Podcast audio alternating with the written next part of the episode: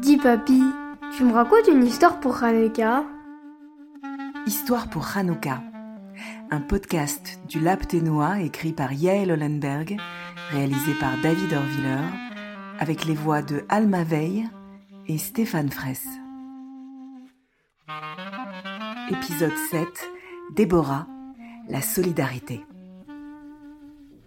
Papy, tu sais, à l'école, il y a des élèves, ils ne sont pas toujours très gentils. Ils sont méchants avec toi? Non, moi ça va, mais il y a un garçon, il n'est pas dans ma classe, mais je le vois dans la cour.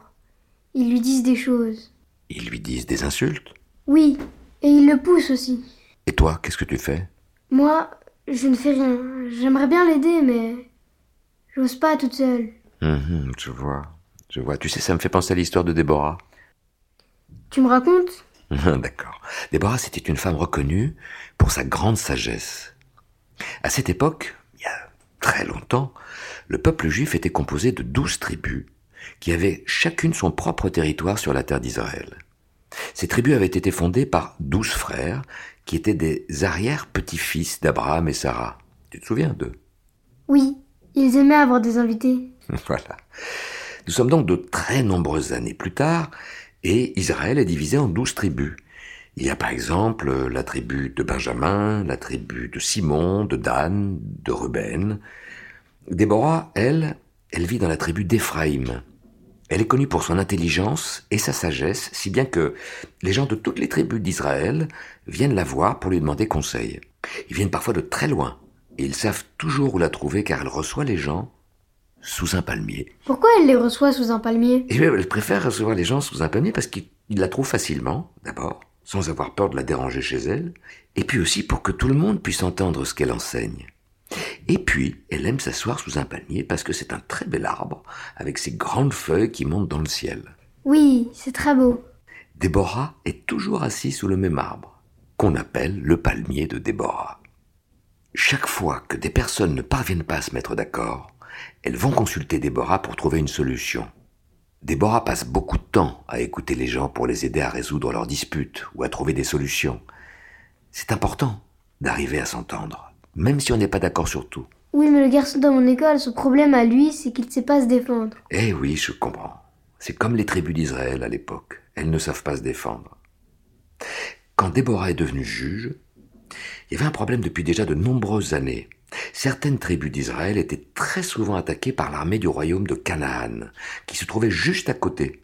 Le roi de Canaan avait une armée très puissante et très bien équipée, avec 900 chars de guerre. Et le roi d'Israël, il avait combien de chars? Israël n'était pas encore un royaume. Et les tribus d'Israël n'avaient pas d'armée, et encore moins de chars. La population était essentiellement composée de bergers, d'agriculteurs et d'artisans. Les Cananéens les attaquaient pour voler leurs récoltes ou leur bétail, et eux, ils pouvaient pas se défendre. Jusqu'à ce que Déborah décide d'agir. Qu'est-ce qu'elle a fait? Eh bien, Déborah réfléchit à la situation, et elle comprend que le problème vient du manque d'union et d'entraide entre les tribus d'Israël.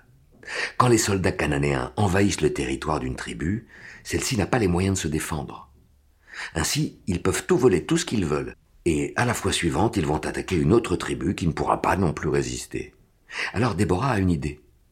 Elle va créer une armée avec des membres de différentes tribus qui combattront ensemble, quelle que soit la tribu attaquée. Et elle réussit ainsi à rassembler dix mille hommes. Et ensuite, qu'est-ce qu'elle a fait? Eh bien, elle attend de voir où les Cananéens vont attaquer et quel chemin ils vont prendre. Et elle se rend bientôt compte qu'ils vont devoir longer une rivière, la rivière Kishon, qui passe au pied d'une colline qu'on appelle le mont Tabor. Et là, elle a une nouvelle idée. Tu devines quoi? Non, je sais pas. Eh bien, Déborah convoque ses dix mille hommes en haut du mont Tabor, et quand elle voit l'armée cananéenne arriver en bas, entre la colline et la rivière, elle fait descendre tous ses hommes, et les soldats cananéens sont tellement surpris qu'ils se retrouvent tous dans l'eau. Leurs lourds chars coulent au fond de la rivière, et ils sont obligés de s'enfuir à pied. Et ils sont jamais revenus? Non, non. Tant que Déborah était là, ils n'ont jamais osé revenir. Et Israël est resté en paix pendant 40 ans. Mais le plus important, c'est que les tribus d'Israël ont appris une leçon importante à cette occasion.